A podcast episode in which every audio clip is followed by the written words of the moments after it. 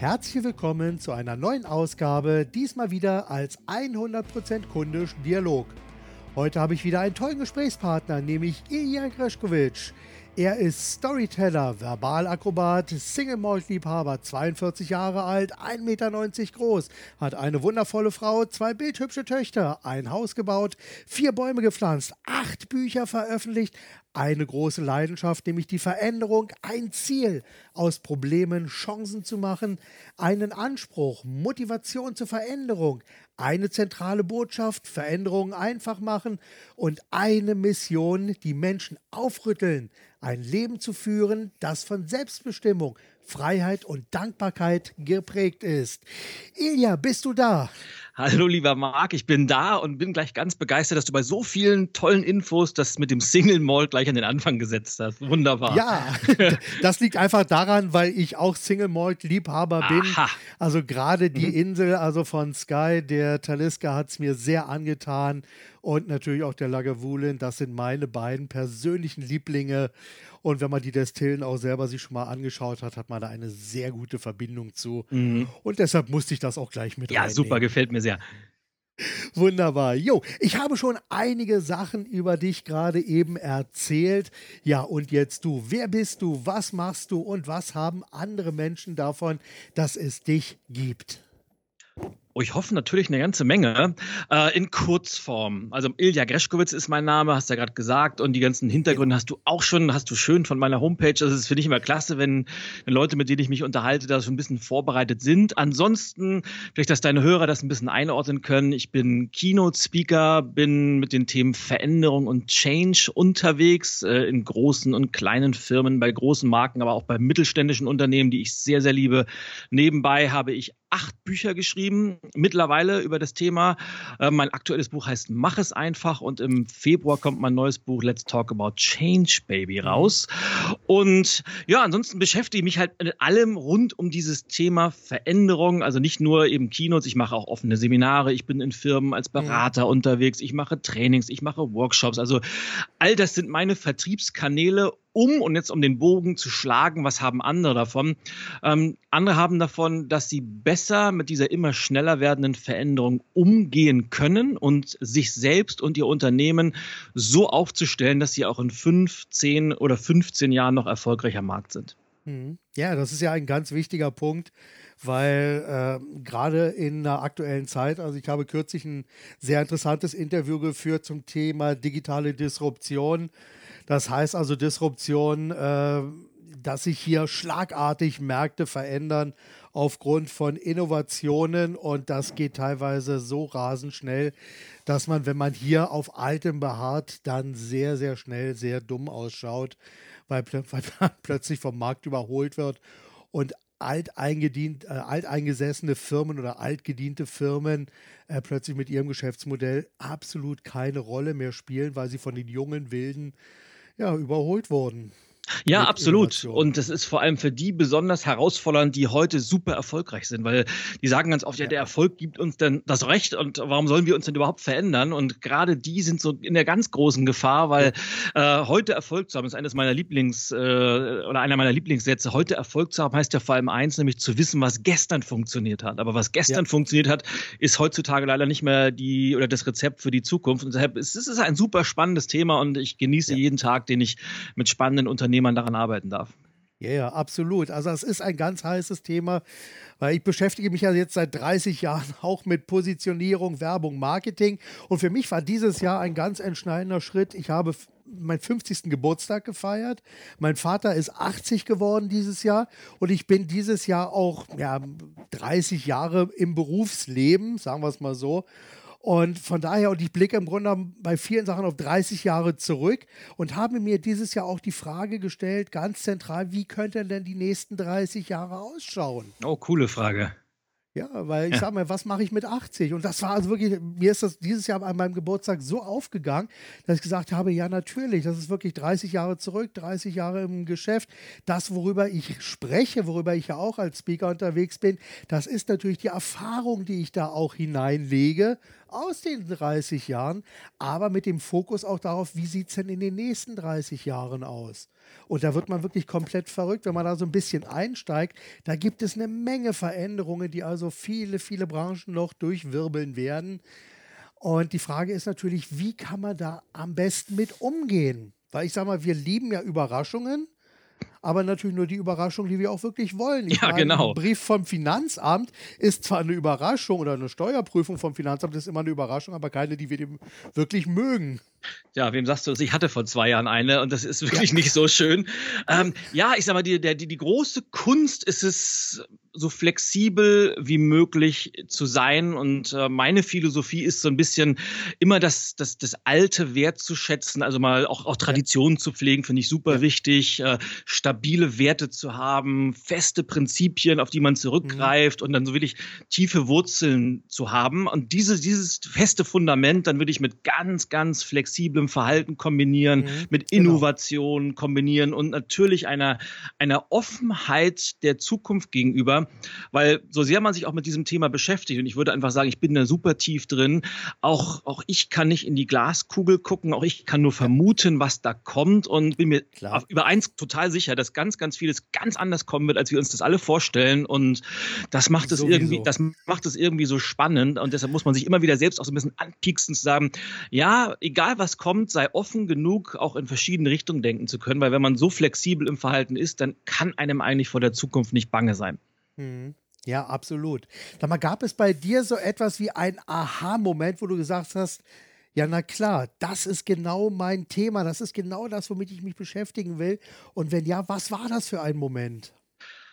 Ob es ein einzelner Moment ist, na, vielleicht gibt es doch einen Moment. Also erstmal würde ich sagen, dass dieses Thema Veränderung mich eigentlich schon mein ganzes Leben mehr oder weniger intensiv begleitet. Mhm. Ich bin mit 19 Jahren von zu Hause ausgezogen zum Studium und auch damals von außen gezwungen, weil mich damals die ZVS äh, zum Studium nach Greifswald kurz vor die polnische Grenze geschickt hat, wo ich überhaupt nicht hin wollte. Ich wusste nicht mal, wo das ist. Ja, Weiter weg geht's ja kaum. Ja, ja, und es war aber am Anfang, wie das oft so ist, äh, total keine Lust gehabt und aber um Gottes ja. Willen, da hältst du keine zwei Wochen aus und im Nachhinein Nachhinein ja. waren es irgendwie die, die schönsten Jahre, die ich damals überhaupt hatte und es war ganz, ganz toll. Und damit ging es aber los. Ich bin dann schon während meines Studiums dreimal umgezogen.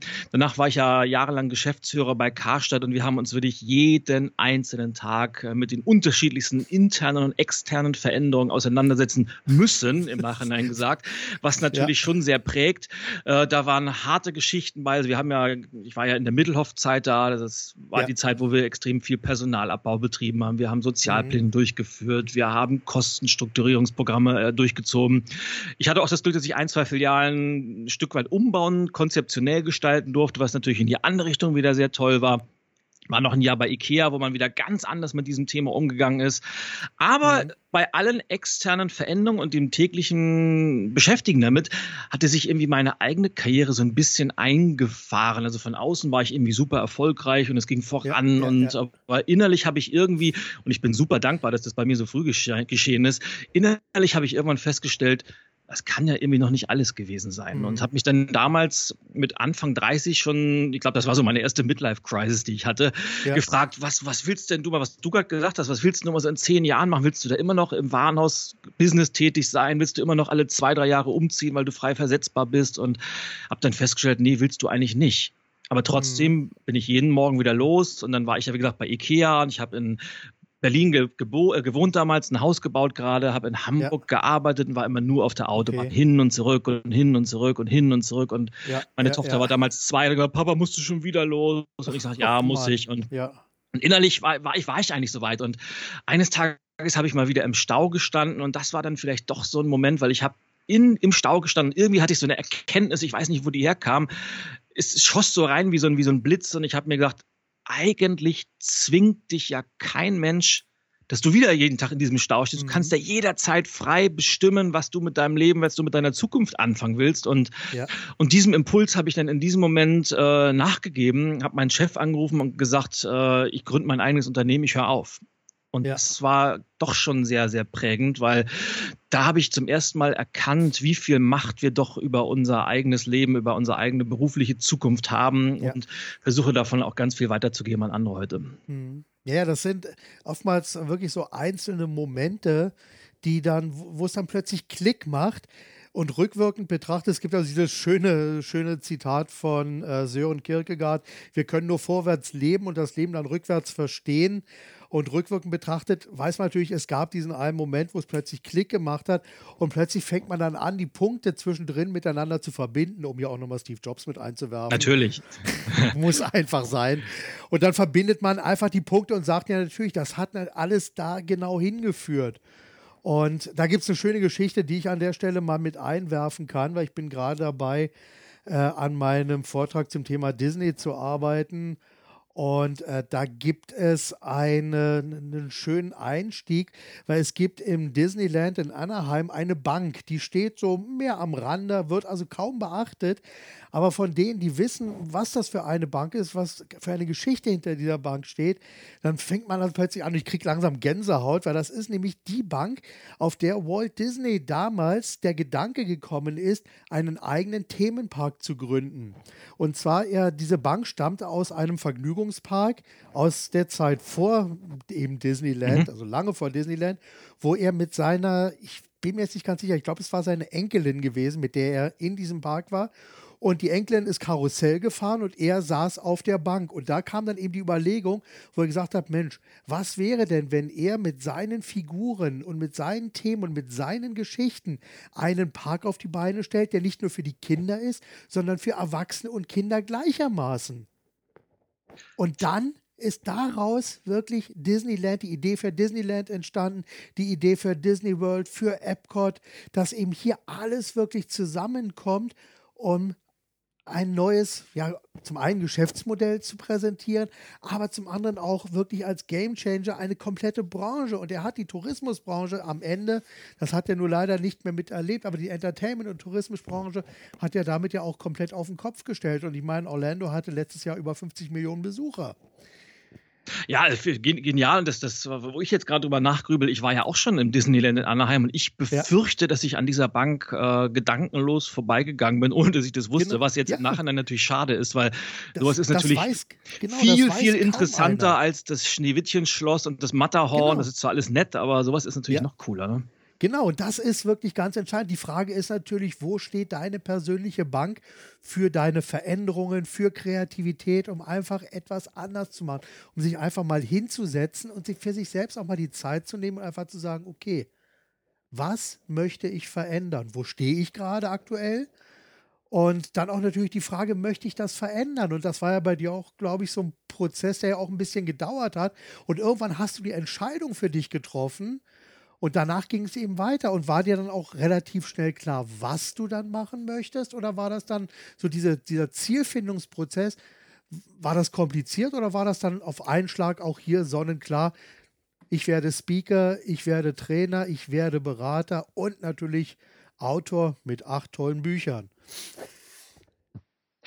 Na, von, von beidem ein bisschen eigentlich. Also ich habe ziemlich genau gewusst, also du hast vollkommen recht, also dieser, dieser Prozess, da hinzukommen auf diesen einen Moment, der im, im, in der Rückbetrachtung wirklich sehr klar aussieht, aber hat mich bestimmt, ich schätze mal zwei bis drei Jahre Grübelei, Zweifel und, und na, all diese, diese ganzen Gefühle, die damit einhergehen, gekostet. Und was ich schon immer wusste, ist, dass ich was mit im Thema Weiterbildung im, im Bereich Menschen machen wollte, weil ich habe dieses ganze Thema Verkauf, habe hab ich super gerne gemacht und ich habe gerade diese die Arbeit im Warners auf der Fläche, die habe ich wirklich wirklich gemocht und habe nichts mehr genossen als mal so ein Samstag, wenn es rappelvoll war, draußen zu sein und mhm. Sachen zu verkaufen und zu beraten. Aber was ich viel viel mehr schon immer mochte, war die Arbeit mit meinen Leuten, war die die Führungskräfteentwicklung, war die Karriereplanung, waren so Sachen wie wie Teamschulungen oder Verkaufstrainings und all sowas. Also das wusste ich schon immer, dass ich es machen wollte und bin dann aber doch relativ naiv gestartet, so als klassischer Bauchladen, würde ich das mal nennen. Ich war, also ich mhm. war Trainer, ich war Coach, ich war Berater, also ja, von allem so ein bisschen und das war, glaube ich, am Anfang auch ganz cool. Weil ich dadurch viel ausprobiert habe. Klar. Du hast ja vorhin was zum Thema Positionierung gesagt. Also ich habe damals jetzt mich gefragt, Herr Greschkowitz, was machen Sie? Ja, alles. Was brauchen Sie? Also ich habe Führungen angeboten, ich habe Service gemacht. Ich ja. hab, also, also ich konnte das auch alles so ein bisschen, aber dadurch war ich noch auch nicht so wirklich greifbar, hatte aber natürlich mhm. die, den Vorteil, dass ich mich super gut ausprobieren konnte. Ja. Und das hat ja, so ein, zwei Jahre habe ich mich so, ich will nicht sagen, es lief ja nicht schlecht, lief jetzt aber auch nicht besonders gut. Also es war so einfach mhm. mal, ich habe, so, glaube ich, mehr die Freiheit genossen, endlich so mein eigener Herr zu sein und mal eigene Sachen ausprobieren zu können. Aber so richtig spannend wurde es erst dann, als ich angefangen habe, mich auf das Thema Speaking zu konzentrieren, das Ganze mhm. mit, mit, Büchern zu unterfüttern, weil dann hatte auch meine, also ich sag mal so, es ging mit meiner eigenen Klarheit los, dass ich mir klar war, wo möchte ich hin, wofür möchte ich stehen, womit möchte ich an den Markt gehen, wo ist denn wirklich mein, mein USP, wo ist meine Stärke und ja. da, damit ging es dann los und seitdem äh, ist diese Achterbahnfahrt, um in der Disney-Sprache zu bleiben, äh, ja. viel, viel rasanter, schneller und aber auch spannender geworden. Mhm. Nee, das, das klingt wirklich absolut, absolut plausibel. Und ich denke, diesen Prozess, den machen wir ja alle irgendwie und irgendwann mal durch. Also hoffentlich machen wir das durch. Die Frage ist natürlich immer, ja, ja, genau. so, so, wann, was ist, wann ist der entscheidende Punkt, so dieser, dieser Wendepunkt, wo ich dann so sage, okay, es, es geht jetzt darum, den Fokus zu verändern und einfach mal auch sich selbst dann aus einer neuen Perspektive heraus zu betrachten.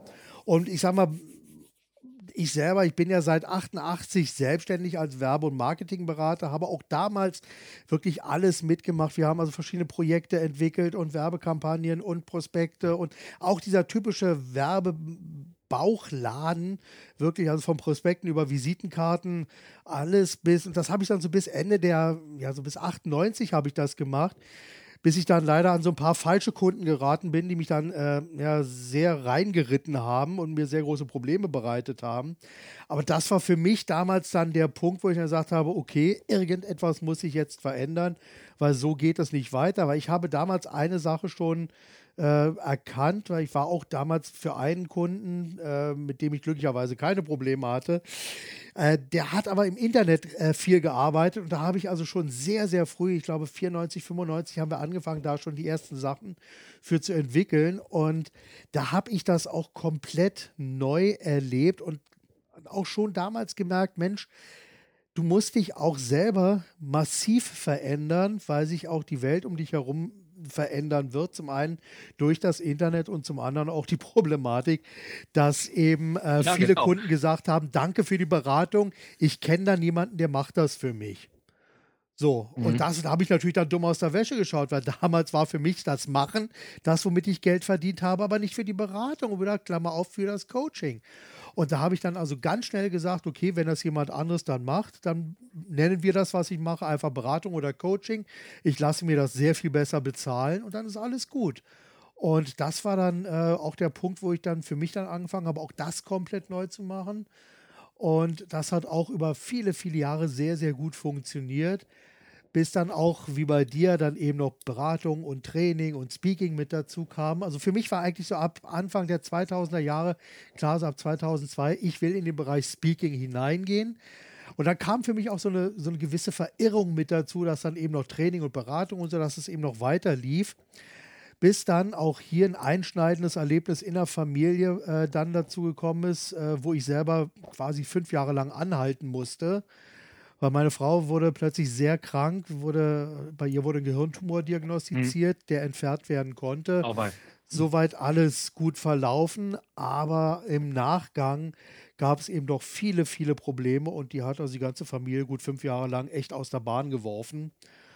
Und äh, solche einschneidenden Erlebnisse, die erden zum einen und äh, zum anderen ist das natürlich auch ein Anlass zur ja, Reflexion, um sich selbst wieder auch neu zu betrachten und auch um wieder die Frage zu stellen, was machst du jetzt eigentlich weiter?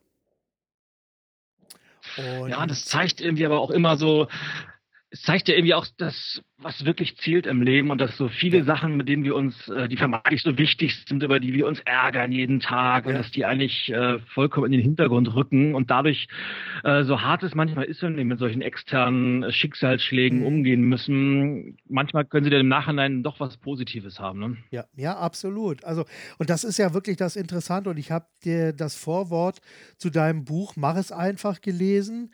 Und da kannst du vielleicht gleich noch mal was zu erzählen. Aber was mich da an der Stelle wirklich wieder einmal mehr sehr bewegt hat, sind einfach, dass ich, je mehr ich mich damit beschäftige und je mehr Gespräche ich auch mit Kollegen führe, merke ich, Mensch, denen geht es allen sehr, sehr ähnlich. Ich habe kürzlich ein Interview mit Martin Sänger geführt, ein toller Kollege, tolles Interview. Und er hatte dann äh, erzählt, dass er äh, vor, ich glaube, vor zwei Jahren hatte er plötzlich Herzinfarkt mit Stillstand. Der war praktisch tot gewesen, ist dann ins Leben zurückgekommen und hat auch dann angefangen, seinen eigenen Beruf und seine Berufung zu hinterfragen. Ähnliches Beispiel auch mit Stefan Hagen. Auch in einem Interview haben wir darüber gesprochen. Bei dem wurde ein Hirnhauttumor diagnostiziert. Und auch das war dann der Punkt gewesen, wo auch hier sich dann einiges verändert hat. Dann war, wie gesagt, bei mir, bei meiner Frau, diese Veränderung, die unsere Familie komplett aus der Bahn geworfen hat. Und das sind natürlich wirklich dramatische Veränderungen, die bei vielen doch zuschlagen. Und da ist natürlich die Frage, wie geht man dann damit weiter um und wie sieht dann die Veränderung aus? Sag mal jetzt, lass uns mal ja, exakt wieder... und ja. Nee, erzähl. Ja, bitte. Nee, erzähl du. du bist mir, der Gast.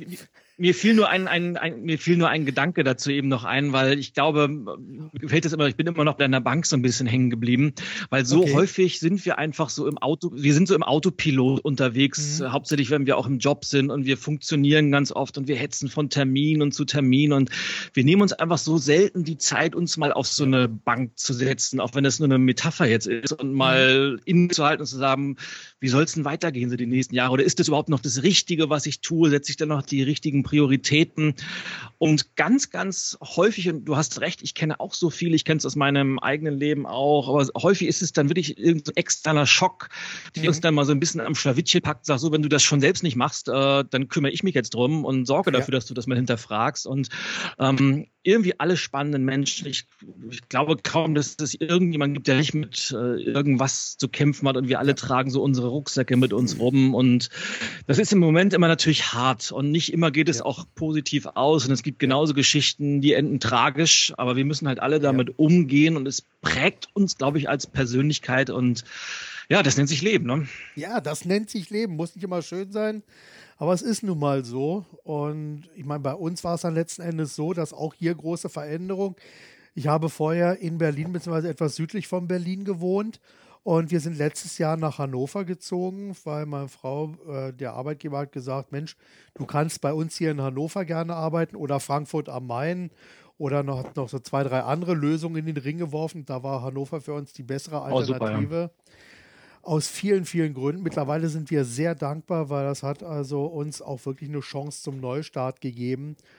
Und ich habe, ich habe auch letztes Jahr für mich selber viele, viele alte Zöpfe abgeschnitten, habe mich von vielen liebgewonnenen Gewohnheiten und Projekten verabschiedet, weil ich einfach gemerkt habe, dass mich das nicht wirklich weiterbringt. Und äh, von daher bin ich da auch wirklich sehr dankbar. Und das ist eine, eine Veränderung, die einfach einfach Anstand. Sag mal, gibt es, wenn du über das Thema Veränderung sprichst, so etwas wie ein, nennen wir es mal, Erfolgsmuster oder Veränderungsmuster, in denen solche Veränderungen ablaufen?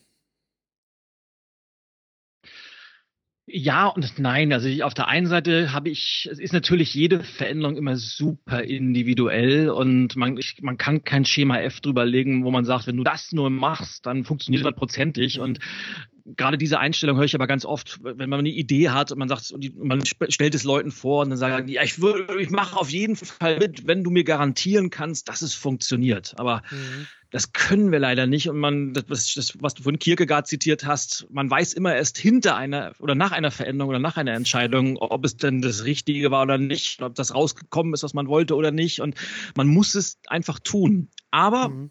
um den Schritt zurückzumachen, ich habe festgestellt, ich habe mir eigenen Vita, aus der Arbeit mit, mit ja, so, so vielen Unternehmern und, und Managern, Führungskräften mal angeguckt, was denn für erfolgreiche Veränderungen für Gemeinsamkeiten genau. haben. Und da bin ich auf meine, die ich mittlerweile die vier Ws der Veränderung nenne, die habe ich in meiner Veränderungsformel zusammengefasst. Und das sind die vier Ws, die stehen für wählen, wagen, wollen, wiederholen. Mhm. Und egal, was man sich anguckt, äh, ob es eine Veränderung im, im Beruf ist, ob es was Persönliches ist oder wie auch immer, diese vier Säulen sind eigentlich immer dabei. Was meine ich damit? Ähm, wählen, also den Fokus ganz konkret wählen, also konzentriere ich mich eher auf Chancen, konzentriere ich mich auf Probleme, also der, wie ich mit welchem Fokus ich durchs Leben gehe, spielt eine so entscheidende Rolle, wenn es um das äh, Ergreifen von Chancen geht. Die einen sehen nur, was kann alles schiefgehen, die anderen sehen, was kann ich nicht für Chancen ergreifen. Dann geht es über das Wagen, nämlich, dass ich mutig bin und auch mal Sachen wage, die hm. sich andere vielleicht noch nicht getraut haben. Das ist das, was ich vorhin mit der Offenheit und Flexibilität genannt habe, dass ich auch mutige Entscheidungen treffe und ja, so wie Walt Disney einfach mal äh, so verrückte Sachen machen, wo alle denken, mein Gott, spinnt denn der jetzt, aber dann doch damit irgendwie Erfolg hat. Das dritte ist das Wollen.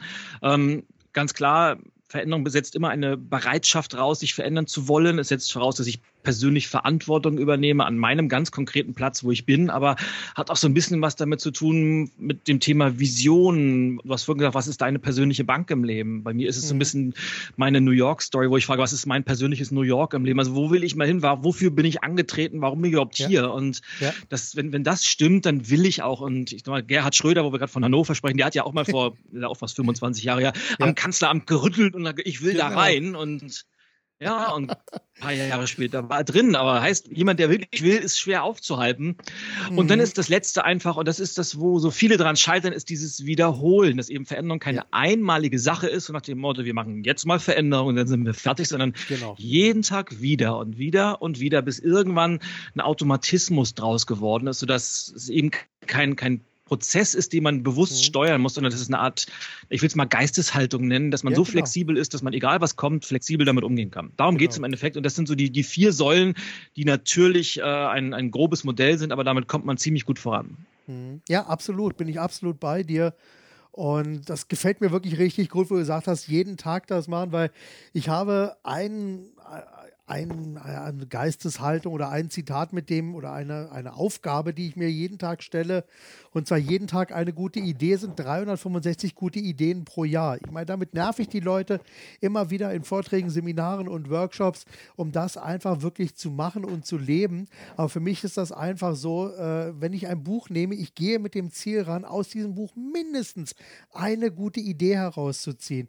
Wenn ich eine Webseite besuche, wenn ich durchs Internet gehe, wenn ich recherchiere, wenn ich mit mit tollen Kollegen Interviews führe. Ich versuche mindestens eine gute Idee auch für mich herauszunehmen und mitzunehmen. Und das ist auch eine, eine, eine Veränderungsgeisteshaltung, die ich mir da äh, angewohnt habe, die mir letzten Endes dann über die Jahre hinweg sehr, sehr viel gebracht hat, weil ich dadurch ja auch so meinen Kreativitätsköcher so mit so vielen Ideen vollstopfen konnte, dass er einfach nur noch am Platzen ist. Und bei vielen ist find das ich, Finde ich, find ich super cool, ja. Ja, und bei vielen ist das natürlich so, da reagiert man, ein Problem ist da, oh Gott, was mache ich denn jetzt?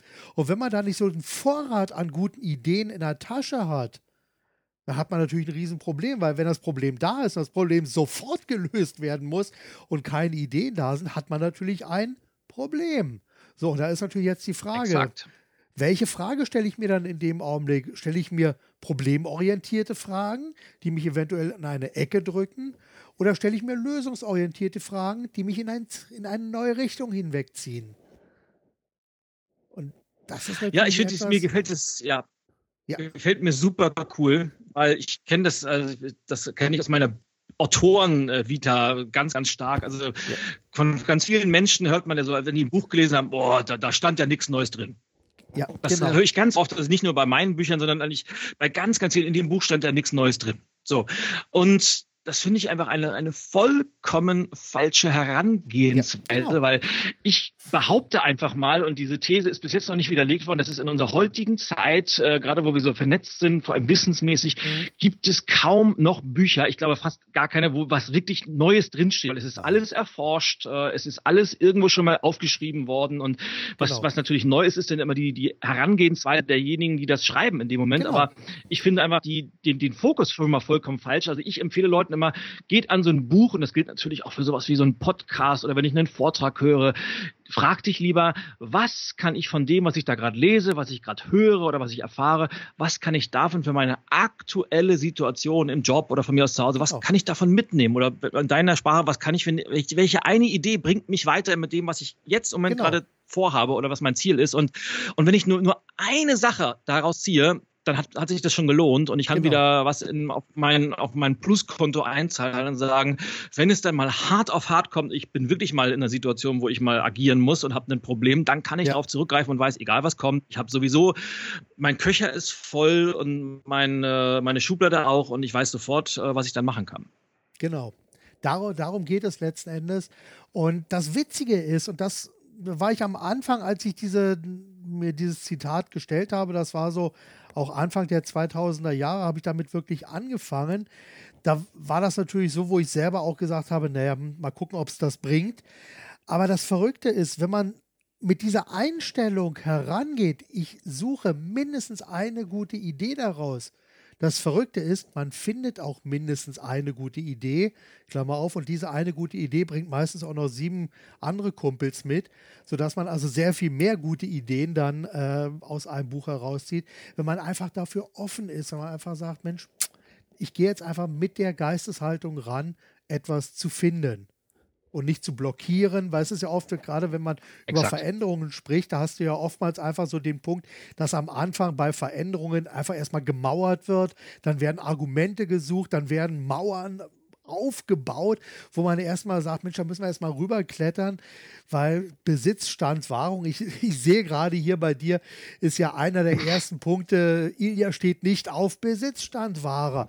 Und das ist natürlich etwas, und das passiert mir, wenn ich also in einer Beratung bin, wenn ich mit dem Chef mich unterhalte, teilweise auch mit der Führungsebene unterhalte, ist noch alles ganz gut.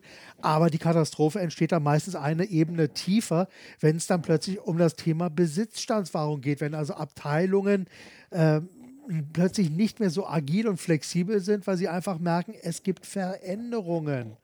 Und Veränderungen sind erstmal vom Prinzip her sehr unbequem, weil man weiß nicht, wo es sich die Sache hin verändert. Und hast du da vielleicht einen Tipp für Unternehmer, wie die das einfach so einen Veränderungsprozess wirklich transparenter auch machen können, um ja einfach sowohl den Führungskräften eine eine Wegbeschreibung mit auf den Weg zu geben, aber den Menschen im Unternehmen, die dann äh, sozusagen an der Umsetzung arbeiten, auch hier einfach ja Sicherheit zu geben. Hast du da einen Tipp? Also Sicherheit zu geben, glaube ich, funktioniert nicht, weil man weiß, das ist, was ich eben gesagt habe, man weiß es immer erst hinterher. Und äh, ja. wenn, wenn ich mich als Chef hinstelle und sage, pass mal auf, Leute, wir werden das hundertprozentig schaffen, ähm, dann dann kann ich das einfach so nicht sagen, weil man weiß es mhm. tatsächlich nicht. Dem gesagt ja. kann ich aber natürlich eine, eine, eine Unternehmenskultur schaffen, wo die Leute mhm. von sich aus schon mal so eingestellt sind, dass sie Veränderungen eben nicht als Bedrohung ansehen, ja. was ja, was du gerade so toll beschrieben hast, ist ja ganz, ganz oft gang und gäbe, oh, es ist jemand, es ist eine Veränderung steht dann, hoffentlich bleibt mein Schreibtisch noch mhm. so stehen, wie er war und äh, hoffentlich, äh, es sind ja meistens immer so, so Kleinigkeiten, an die man sich dann festklammert oder die hierarchische Position ist bedroht und äh, und wenn man eine, aber eine Kultur im Unternehmen schafft, die A sowieso von, von flachen Hierarchien und von flachen Kommunikationsstrukturen geprägt ist, weil auch das verändert sich massiv und Unternehmen, ja. die immer noch an diesen typischen Pyramidenstrukturen festhalten, ja. die sind sowieso nicht mehr zeitgemäß und ja, die meisten Unternehmen haben das zum Glück erkannt und stellen sich neu auf und, genau.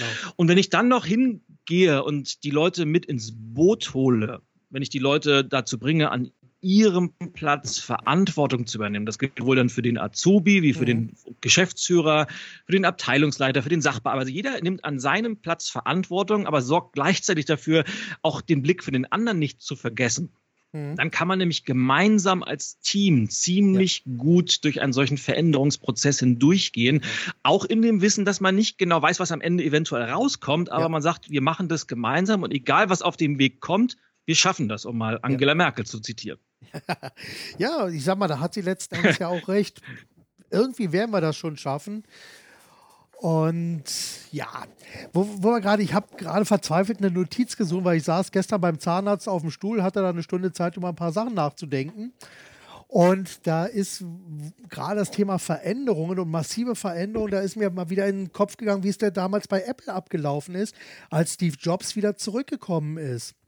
Ich meine, äh, kaum einer weiß noch, wie die Geschichte so genau war, aber als er damals, das war glaube ich 98, ist er wieder zurückgekommen zu Apple, wurde dort für viel Geld mhm. dann zurück eingekauft.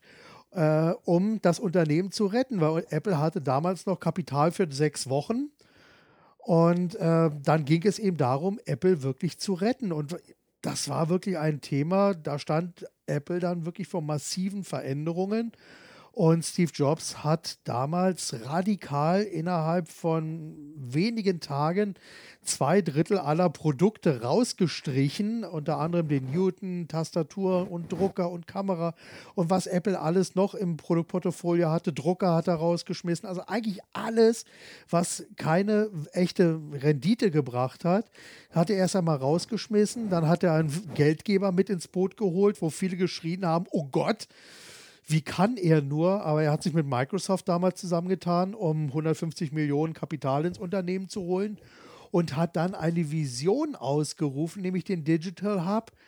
Und da ging es dann einfach darum, dass der Mac mit seiner Plattform das zentrale Binde, das digitale zentrale Bindeglied im, Unter äh, im privaten Leben ist, also nicht im Unternehmen, sondern im privaten Leben, wo plötzlich Musik und Bilder und Videos zusammenkommen, verwaltet werden und dann auch wieder verteilt werden können, beispielsweise auch im Internet, was ja damals da schon äh, ja, am Start war. Und der iMac damals, der erste Knuddel-Mac noch in mhm. schönen bunten Farben, der ließ sich ja wunderbar ans Internet mit anbinden. Man konnte wunderbar seine CDs einlesen, man konnte plötzlich Fotos speichern. Das hat alles wunderbar, ab einem bestimmten Punkt hat wunderbar funktioniert. Und äh, das waren so die ersten Schritte. Und äh, das hat Apple am Ende ja wirklich ja, den Kopf gerettet, dass hier dann ein Geschäftsmodell äh, sich auch herauskristallisiert hat, nämlich das Stichwort Musik. Die haben ja dann angefangen, dass man plötzlich Musik auf seinem Rechner speichern konnte. Da fiel mir damals noch ein, du hast eine 80 Gigabyte Festplatte, soll ich mir die jetzt mit meiner Musik vollballern? Was soll das überhaupt? Bringt's das denn? Ja, und ein Jahr später kam er dann mit dem, äh, mit dem ersten iPod um die Ecke. Und plötzlich hat jeder gesagt, ja natürlich. Wie kann ich meine Musik am besten mitnehmen? Genau so. Und ich sag mal, der Rest ist natürlich Geschichte. 2007 dann das iPhone vorgestellt. Eine kon konsequente Fortsetzung der Digital Hub-Vision, die er formuliert hat. Nur, dass dann eben nicht mehr der Mac auf dem Schreibtisch, sondern plötzlich das Telefon und dann auch schon da beginnend die Cloud drumherum eben als Zukunftsvision formuliert wurde. Plus dann das iPad, was dann eben 2010 präsentiert wurde, als weiteren, äh, weiteren Schritt und so. Und ich glaube, dass also hier gerade die Vision und die, die, die, ja, der, der, der Zauber, der in so einer Vision liegen kann, dass das also ganz tolle, ganz tolle Triebfeder eben auch für Veränderungen sein kann. Und um jetzt hier äh, den Kreis wieder so ein bisschen zu schließen, ist natürlich jetzt einfach die Frage bei Veränderungen, ist es jetzt wirklich immer sinnvoll, etwas Bestehendes zu verändern? Oder sollte man nicht einfach so tun, als wenn man nochmal komplett neu startet? Es ist äh, grundsätzlich, äh, man muss immer, glaube ich, den, den Einzelfall betrachten, weil man muss nicht immer das Rad komplett neu erfinden. Sehr häufig reicht es aus meiner Sicht aus, wenn man einfach bestehende Sachen weiterentwickelt, aber sich trotzdem immer wieder hinterfragt, tun wir noch das Richtige? Sind wir noch auf dem Weg, wo wir mal hin wollten? Sind wir noch von unserer Vision angetrieben? Und ich sag mal, Apple ist ja auch hier ein gutes Beispiel, weil es ist eines der wenigen Unternehmen, das sich selbst immer wieder freiwillig kannibalisiert. Ich sag mal, mhm. Apple hat ja mit dem, mit dem iPod den, den Walkman, den unangefochtenen Platzhirsch vom Markt ja. vertrieben. Und anstatt zu sagen, darauf ruhen wir uns jetzt erstmal aus, haben die das so konsequent weiterentwickelt und dadurch, dass irgendwann äh, das iPhone auf den Markt kam, ist der iPod mittlerweile obsolet geworden. Ja. Und das zeigt, also Apple ist ein Beispiel für was beides funktioniert. Und ja. Wenn ich aber feststelle, dass, dass man mit der Strategie des, der Weiterentwicklung nicht weiterkommt, dann muss man aber auch offen genug sein für die Idee, was wäre denn, wenn wir komplett neu anfangen und uns mal ganz neu aufstellen. Auch das mhm. muss erlaubt sein. Man muss halt immer gucken, dass man eine gute Mischung aus, aus rationaler Analyse macht, weil das mhm. ist immer ganz, ganz wichtig, aber gleichzeitig, ähm, das ist bei, bei Apple diese Vision gewesen, aber gleichzeitig eine, eine, eine emotionale Antriebsfeder dahinter hat, wo man sagt, das ist unser wirkliches Feuer, das brennt und das uns vorantreibt. Und wenn man nämlich diese Kombi hat aus, aus Logik und, ja. und emotionalem Dampf, der dahinter ist, dann entstehen ganz, ganz oft die tollsten Innovationen und so ja. macht macht Veränderung dann auch bei aller, bei aller Schwierigkeit und bei allem, was es hart sein kann, eine ganze ja. Menge Spaß. Absolut. Bei der Gelegenheit ähm, folgende Frage: Lieber fehlerhaft gestartet oder perfekt gezögert? Also da bin ich, glaube ich, das beste Beispiel für. Also, eines meiner Lieblingsbeschäftigungen ist es, mich selbst ins kalte Wasser reinzuschmeißen. und äh, ich, ich bin jemand, der sagt, ich fange, ich mache das manchmal zu extrem sogar und wünsche mir, würde, würde mir wünschen, öfter mal vielleicht noch einen Ticken länger zu analysieren. Aber mhm. ich ich fange an und lerne auf dem Weg und damit fahre ich vom Grundsatz sehr, sehr, sehr gut, weil ich feststelle, selbst wenn man einen perfekten Plan hätte, ja und den umsetzen würde, nachdem man die ersten zwei Schritte gegangen ist, passiert sowieso irgendwas, womit man nicht gerechnet hat. Deshalb ja. kann ich eigentlich auch mit 80 Prozent anfangen. Genau. Ja, lieber 80 Prozent von etwas als 100 Prozent von gar nichts. Ja, manchmal reichen, manchmal reichen mir auch 70 Prozent. Hauptsache angefangen ja. und ja auf dem Weg, weil alleine dieses, dieses Momentum des Machens äh, ja. kann ein so entscheidender Wettbewerbsvorteil sein, weil während äh, meine Konkurrenz vielleicht immer noch überlegt, wie können wir die letzten fünf Prozent rauskitzeln, ja, bin ich schon genau. lange losgelaufen und habe dadurch den entscheidenden Vorsprung. Ja, ja, das ist ja ein Prinzip, was wir im Augenblick ja wunderbar auch bei gerade bei Software äh, mittlerweile viel beobachten können, dass die Software wird ausgeliefert und sie reift dann beim Kunden. Und äh, letzten Endes ist das ja oft so, dass hier äh, über das Internet einfach Ideen angetestet werden und erst dann mit dem Kunden äh, ja weiterreifen und dann auf den Markt dann gebracht werden. Ja, ganz genau. Und das muss einfach, das ist einfach der neue Weg, um, ich denke, damit müssen wir uns einfach auseinandersetzen und äh, da auch für jeden selber den idealen Weg dann auch ja, zu identifizieren. Mhm. Okay, sag mal, was macht dir bei deiner Arbeit eigentlich ganz besonders Spaß, jetzt als Speaker oder auch als Berater? Es ist eigentlich bei beiden das Gleiche, weil ich auch als, als Speaker, selbst wenn ich vor 2000, zweieinhalbtausend Leuten spreche, ich versuche mhm. immer den, eine direkte Verbindung zu einzelnen Menschen aufzubauen, weil mhm. das ist irgendwie mein, mein Stil, das ist mein Weg. Und äh, das, was mir am meisten Spaß macht, ist, wenn ich in den Gesichtern von Menschen sehe, dass irgendein Impuls, den ich gegeben habe, dazu führt, mhm. dass die anders denken, dass sie ja. sich selbst ein bisschen hinterfragen und daraus die Entscheidung treffen und sagen, wow, jetzt krempel ich mal die Ärmel hoch, das probiere ich mal ja. aus oder ich probiere mal was Neues aus und komme ja. dadurch ins Handeln. Und äh, das finde ich einfach unglaublich toll und das macht mich auch immer wieder sehr, sehr dankbar, wenn, wenn ich dafür sorgen kann, dass Leute A, entweder ihr, ihr komplettes Leben nochmal umkrempeln, beruflich mhm. neu anfangen, aber auch wenn in Unternehmen irgendwelche Knoten platzen, die seit Jahren vielleicht festsitzen und auf einmal ja. ist eine ganz neue Energie da und man sagt, wow, wir haben endlich wieder Luft zum Atmen. Wir haben eine Idee, wie wir in die Zukunft gehen wollen. Das finde ich unglaublich toll. Ja, ja, absolut. Also ich finde das auch, das ist dann auch die schönste Art des Feedbacks, auch wenn man das oft nicht direkt bekommt, sondern so nebenbei erfährt, wo man einfach sagt, Mensch, da hat es wieder etwas gebracht. Das hatte ich also kürzlich auch äh, mit äh, einem Kollegen, vielleicht kennst du Alexander Hartmann. Ja, den kenne ich. Den kennst du. Und das war wirklich total witzig. Mit dem habe ich also auch äh, vor zwei, drei Monaten ein Interview geführt. Und äh, wir haben ja einen ähnlichen Hintergrund. Er stammt ja aus der Zauberszene, wie ich ja auch. Nur ich war so ein paar Jahre früher dran. Und ich habe 2002 für Zauberkünstler ein Buch veröffentlicht. Und er hat dieses Buch gelesen und dieses Buch war ein weiterer Baustein in die Richtung, wo er gesagt hat, Mensch, es gibt doch ein anderes Leben da draußen, was kann ich denn noch machen? Ja, super und hat cool dann daraus dann, weil es war so ein Buch wirklich, da ging es dann eben auch Weiterbildung, Zielsetzung, Training, Verhaltensmuster und solche ganzen Sachen. Und das hat er sich da damals zur Hand genommen und hat dann eben angefangen, da in eine komplett neue Richtung zu denken.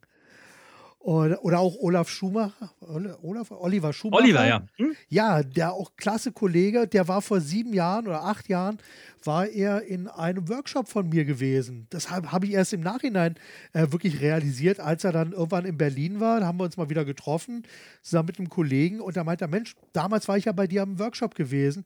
Und da habe ich erst geguckt und dann fiel mir das wieder ein. Dachte, ja klar, du warst damals da. Und auch dieser Workshop war damals der Ausschlag, wo er gesagt hat, okay, ich möchte jetzt was anderes machen. Und ich werde jetzt auch Trainer und Speaker. Siehst du? Super cool. Also, das ist, das ist da wirklich cool, oder? Ja, das ist der absolute Wahnsinn, weil manchmal sitze ich also wirklich da, weil ein paar Sachen, du schickst dann was raus und machst was, du sprichst Podcasts, führst Interviews, aber du weißt nie, bringt das jetzt was, kommt das jetzt wirklich an, weil ich habe viele, viele tausende Kontakte, die meine Sachen immer wieder lesen, aber ich sag's mal ganz ehrlich, die Feedbackrate ist tendiert gegen null. So, und da ist natürlich dann so etwas dann wirklich umso schöner, wenn man dann solche Stories dann hört, wo man sagen kann, hm, okay, funktioniert ja doch. Ja, sehr schön. Und das ist wirklich dann sehr befriedigend. Okay, wunderbar. Du hast mehrere Bücher geschrieben und hast ja auch schon in der Einleitung gesagt, dass ja da was Neues am Start ist. Ausschlag für unser Interview war ja das Buch Mach es einfach, was ich mir mhm. äh, soweit angeschaut habe. Ich selber habe dich schon seit sehr viel früher eigentlich auf meinem, äh, auf meinem Wunschzettel zu stehen, seit Attitüde. Ah, ja. Da, das hatte ich damals äh, bei, bei, bei, bei Hugendubel mal stehen sehen Aha. und da äh, habe ich das als erstes mal registriert, dass es dich gibt. Und äh, von daher finde ich das total klasse, dass mir jetzt von, war es Martin Sänger gewesen, der mich dich empfohlen hat oder Martin Geiger? Ich weiß es jetzt nicht mehr so genau, das war in den letzten Tagen. Und äh, wie gesagt, das, das finde ich also total klasse, dass wir uns dann wirklich auf die Art und Weise mal kennenlernen. Und Mach es einfach ist ja Anfang diesen Jahres rausgekommen. Nächstes ja, Jahr genau. Let's Talk About Change Baby kommt im Februar nächsten Jahres raus. Ich werde das auf jeden Fall mit in die Show Notes nehmen. Jetzt aber mal meine Frage: Welche drei Bücher hast du denn als letztes gelesen, die ich noch so als Lesetipps mit reinnehmen kann? Oh, ich habe gestern Abend gerade ein neues angefangen. Ich habe das heute Morgen auf Facebook gepostet. Das habe ich schon vom Vierteljahr bestellt. Das ist der neue Tim Ferriss. Ja. Tools of Titans. Das genau. ist ein unglaublich dicker Wälzer. Das hätte ich nicht gedacht, dass es so dick ist, aber ich bin schon, ich freue mich super drauf und ich äh, werde mich da durchwälzen auf mhm. jeden Fall. Also kann ich noch nichts genau sagen. Ich habe erst das Vorwort ja. von Arnold Schwarzenegger gelesen, sensationell okay. wie immer, aber ich glaube, Ferris Bücher sind eigentlich immer gut. Das habe ich ja. gelesen vor kurzem. Dann habe ich gerade gelesen, ähm, es heißt Me Inc. Und das ist eine Mischung aus Autobiografie und Businessbuch und stammt ja. von Gene Simmons, dem Frontmann ja. von Kiss. Und ähm, es ist einfach ich habe schon mal eine Biografie von ihm gelesen, aber in diesem Buch verknüpft er so seine eigene Geschichte und wie er KISS gegründet hat, das ist ja mhm. wirklich ein, ein, eine sehr strategische Gründung gewesen, ja. verknüpft er einfach mit ganz, ganz vielen Business-Ratschlägen und das ist schon super, super cool, weil ja nicht ja. nur einfach die Musik ist äh, ziemlich gut, die sie machen, aber ja. äh, was man, man kann vom, vom, Thema Business ganz, ganz viel von ihm lernen. Das war ein super Absolut. cooles Buch, kann ich sehr Absolut. empfehlen. Wo war und, auch vor ein paar Jahren als Speaker bei Dan Kennedy mit gewesen, Gene Simmons. Also ist nur sehr empfehlenswert, weil Musik ist ein Thema, aber er ist selbst auch ein sehr erfolgreicher Geschäftsmann. Und äh, so eine ja, Biografie bzw. so ein Buch ist immer sehr, sehr gut, um in den Kopf auch anderer einzusteigen. Richtig, gerade wenn man sich für, für Positionierung und Marketing ja, äh, interessiert, absolut. ist Gene Simmons ein Muss dabei. Gold wert, ja. Ja, genau. Absolut. Und das dritte Buch, das ich vor kurzem nicht gelesen, sondern gehört habe, ich habe ja auch ein Audible-Abo, war uh, The One Thing. Und uh, ich kann dir gar nicht sagen, wie der Autor heißt, der das geschrieben hat. Aber es ist ein, ein super cooles Buch, was einfach auf der These basiert, wenn du dich immer nur auf eine Sache konzentrierst und, und für dich rausfindest, was ist diese, diese, dieses One Thing in meinem ja. Leben, was ist das für mich? Und wenn man sich daran orientiert, fallen ja. viele Sachen an seinen ja. Platz. Also da geht es vor allem um Fokussierung, da geht es um Konzentration, also wenn man so will, wie damals bei, bei Steve Jobs von 300 genau. Produkten auf 10 und genau. auf das Wesentliche konzentrieren und alles andere sein lassen und dann passiert was. Also das war auch ein tolles Buch, das, das, wo ich auch viel rausgezogen habe. Klammer viele auf. Ideen, viele Ideen mitgenommen habe. Genau, Klammer auf, was meinst du, wie ich auf die Idee zu 100% kundisch gekommen bin. Das war für mich nämlich genau der Auslöser, dass ich alles rausgeschmissen habe. Mhm und mich nur noch auf dieses eine Wort, nämlich das Wort kundisch, mit dem ich schon seit fast 15 Jahren unterwegs bin, ich habe mich darauf nur noch konzentriert, kundisch. Am Anfang dachte ich, ah, Werbung, Marketing, ja, wird sicherlich in Service auch oft gesehen, aber gibt es denn da auch noch mehr? Und dann habe ich dann mich damit angefangen zu beschäftigen und dann habe ich sehr viel mehr entdeckt, weil es natürlich auch da sehr viele verschiedene Facetten gibt, die letzten Endes, weil Unternehmen sind ja zumindest aus meiner Sichtreise da, dafür da, um wirklich etwas für andere, nämlich für Kunden zu liefern. Und kundisch ist da der, der gemeinsame Nenner für mich wo ich dann wieder verschiedene andere Themen wunderbar drumherum sortieren kann. Ja, da finde ich sensationell, weil ich, wenn ich eins feststelle mit, mit Unternehmen, die, die die Schwierigkeiten haben in der ja. heutigen Zeit, ist es ganz einfach oft so, das hat auch wieder viel mit dem Thema Change zu tun, die sind dann so mit sich selbst, mit den ja. eigenen internen ja. Prozessen und den Abläufen intern beschäftigt, ja. dass sie dabei vollkommen vergessen, dass es ja auch noch sowas wie Kunden gibt und die da ja. auch von betroffen sind. Und genau. das wird oft sehr, sehr kritisch, weil wenn ich den Blick für den Kunden vergessen habe, nur noch äh, intern ja. in Prozessen denke, dann habe ich große Schwierigkeiten. Genau, absolut. Und das ist etwas, das wirklich fast erschreckend. Aber meine Frau hat ja auch als Trainerin noch gearbeitet und auch jetzt die letzten äh, Jahre wieder war sie in Banken gewesen, hat dort mit Training on the Job äh, gearbeitet und hat da etwas festgestellt, wenn sie mal die Frage stellt, wer bezahlt denn eigentlich ihr Gehalt? Dann war erstmal große Stille. Ja, mein Arbeitgeber zahlt mir mein Gehalt. Hm, okay. Ist es wirklich der Arbeitgeber oder ist es nicht vielleicht der Kunde? Wie der Kunde? Was hat denn der Kunde damit zu tun? Ja, Kunde, was ist denn das überhaupt? Das, was hat man, hat man leider, ja. hat man leider sehr häufig. Ähm, ja. Und deshalb finde ich das Wort kundisch gefällt mir super cool, weil wir müssen alle viel, viel mehr uns immer fragen, wenn ich XY tue oder auch nicht tue, was ja. hat das für Auswirkungen für den Kunden? Weil auf den konzentriert sich im Endeffekt alles genau. und das ist so, so wichtig. Und auch da die, die auch die Verhältnisse wandeln sich da sehr stark. Die Kunden ja. haben einfach heute viel, viel mehr Alternativen durch Internet, durch äh, die Vernetzung und die müssen nicht mehr bei uns kaufen. Es gibt ganz, genau. ganz viele Alternativen und der, der Kunde ist viel, viel mündiger, ist viel, viel informierter geworden ja. und dadurch hat er natürlich viel, viel mehr auch Entscheidungsmacht und dem können wir uns stellen aktiv oder wir können hoffen, dass es schon klappen wird, aber das klappt es leider nie von alleine. Ja, ja da muss man sich einfach ja, muss man sich wirklich einfach rein, reinknien und alle zentralen Schnittstellen einfach mal auf den Prüfstand stellen. Und ich sag mal, solange der Buchhalter einer Firma, wenn man ihn fragt, wer zahlt dein Gehalt und er einfach sagt, mein Arbeitgeber und nicht der Kunde, dann läuft an der Stelle noch irgendwas falsch. Ja, würde ich unterschreiben. Das ist einfach so. Sag mal, äh, andere Frage, wir machen jetzt mal so ein bisschen, äh, mal so ein paar Fragen mal schnell hintereinander. Gibt es von, äh, von dir beziehungsweise ein Lieblingszitat, was du gerne immer wieder mit in den Ring wirfst? Ach, ich habe in meinem letzten Buch so viel Zitate verarbeitet. Ich bin ein großer Zitate-Fan. Ja. Ich glaube, eins meiner Lieblingszitate, das ich für mich und für meinen Anspruch, für meine Standards gerne benutze, ist von Alan Weiss, der gesagt hat, uh, you show up, you prepare, you show up and you give it your best shot. Uh, you prepare, you show up, show up And you give it your best shot. And you give it your best shot.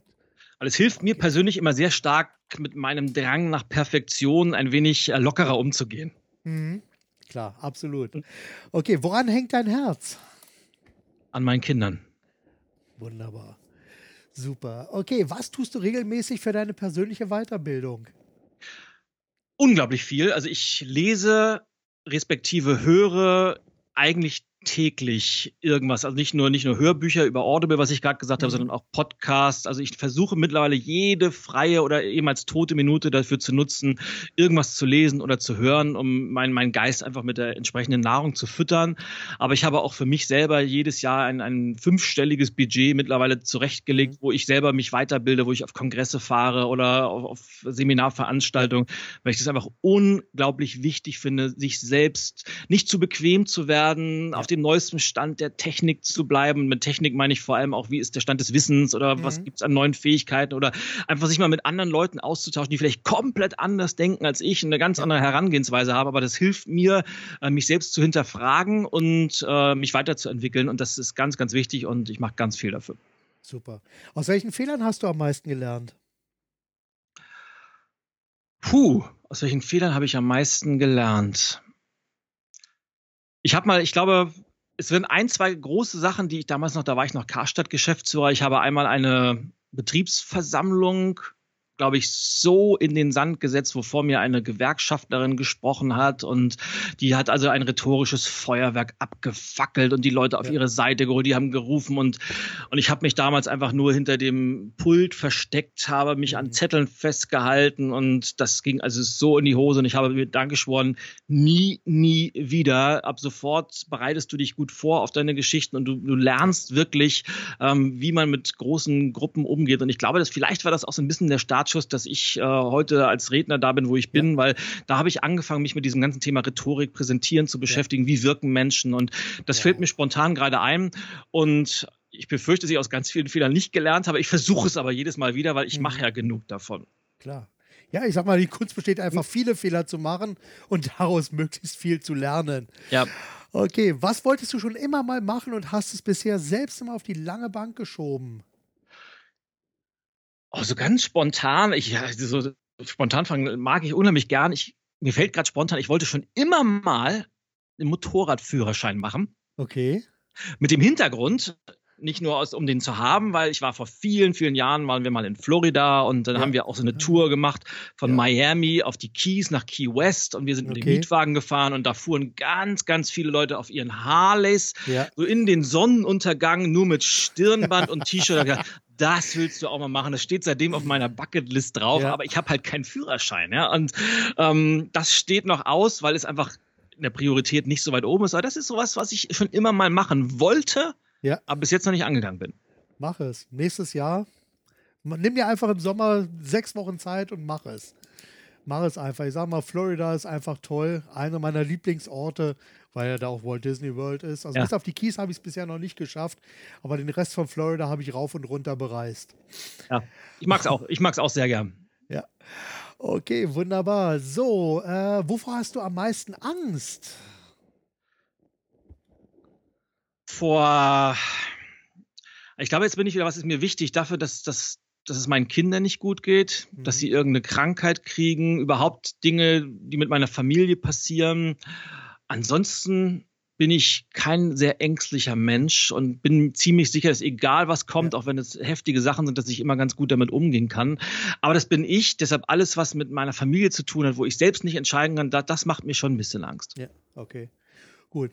Angenommen ist, ich würde dich heute in eine Zeitmaschine hineinsetzen und du hättest die Chance, einem früheren Ich von dir zu begegnen. Zeitraum darfst du dir selber aussuchen. Welche drei Ratschläge würdest du dir selber geben? Mach viel, viel früher dein eigenes Ding. Fang früher an zu lesen.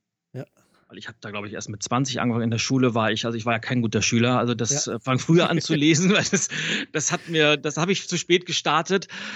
Und sei bei manchen Entscheidungen mutiger. Wunderbar. Und jetzt die nächste Frage: Würdest du auf diesen Ratschläge auch hören? Mit Sicherheit nicht. Ja, oh, danke, das ist ehrlich, ja. finde ich gut. Finde ich gut. Weil ich selber habe mir diese Frage auch gestellt und musste feststellen, ah, aber hätte ich wahrscheinlich auf mich gehört, eher nicht. Ja. Ist leider einfach so, aber ich sage mal, den Schritt muss man einfach mal machen. Aber ich denke gerade, äh, wenn wir etwas jüngere Hörer haben, die äh, das heute hören, werden hoffentlich etwas offener sein und sagen, ja, das ist doch klasse, interessiert mich und ich höre vielleicht doch mal auf den einen oder anderen Ratschlag, könnte ja was dran sein. Ja. Okay. Pass auf, wir haben äh, uns eine, eine Ziellinie von der Zeit her gesetzt. Da sind wir natürlich jetzt schon weit drüber, weil es einfach so ein tolles Gespräch ist. Äh, deshalb zum Schluss einfach äh, ein, ja, so ein, so ein Schlusssatz von dir, ein Statement, eine Aussage. Was kannst du den Hörern in zwei, drei Sätzen noch mit auf den Weg geben? Die Zeiten, in denen wir leben, sind so spannend und die Welt wandelt sich nicht nur die Gesellschaft, sondern auch die Märkte, die Wirtschaft, unsere Jobs werden immer unsicherer und wenn man in die Zukunft schaut, dann weiß keiner genau, was wird da kommen. Deshalb kann ich immer und immer wieder nur darauf hinweisen, investiert in euch selber, bildet euch weiter, lest so viele Bücher wie möglich, hört Podcasts wie diesen und sorgt dafür, dass ihr wachst und euch weiterentwickelt, weil selbst wenn um uns herum alles komplett einstürzen sollte, sind wir selber eigentlich der, der Fixpunkt, auf den wir uns immer verlassen können. Deshalb sage ich ja nach wie vor, dass die Investition in uns selbst die beste Rendite überhaupt bringt, viel besser als sämtliche Aktien. Und äh, wenn man das macht, dann ist man für die Zukunft sehr gut gewappnet. Wunderbar. Vielen lieben Dank für dieses Schlusswort. Ein tolles Interview, tolles Gespräch mit dir. So gerne immer mal wieder. Ja, ich wünsche dir alles, alles Gute und ja, bis zum nächsten Mal. Bis dann. Ciao. Bis dann. Ciao.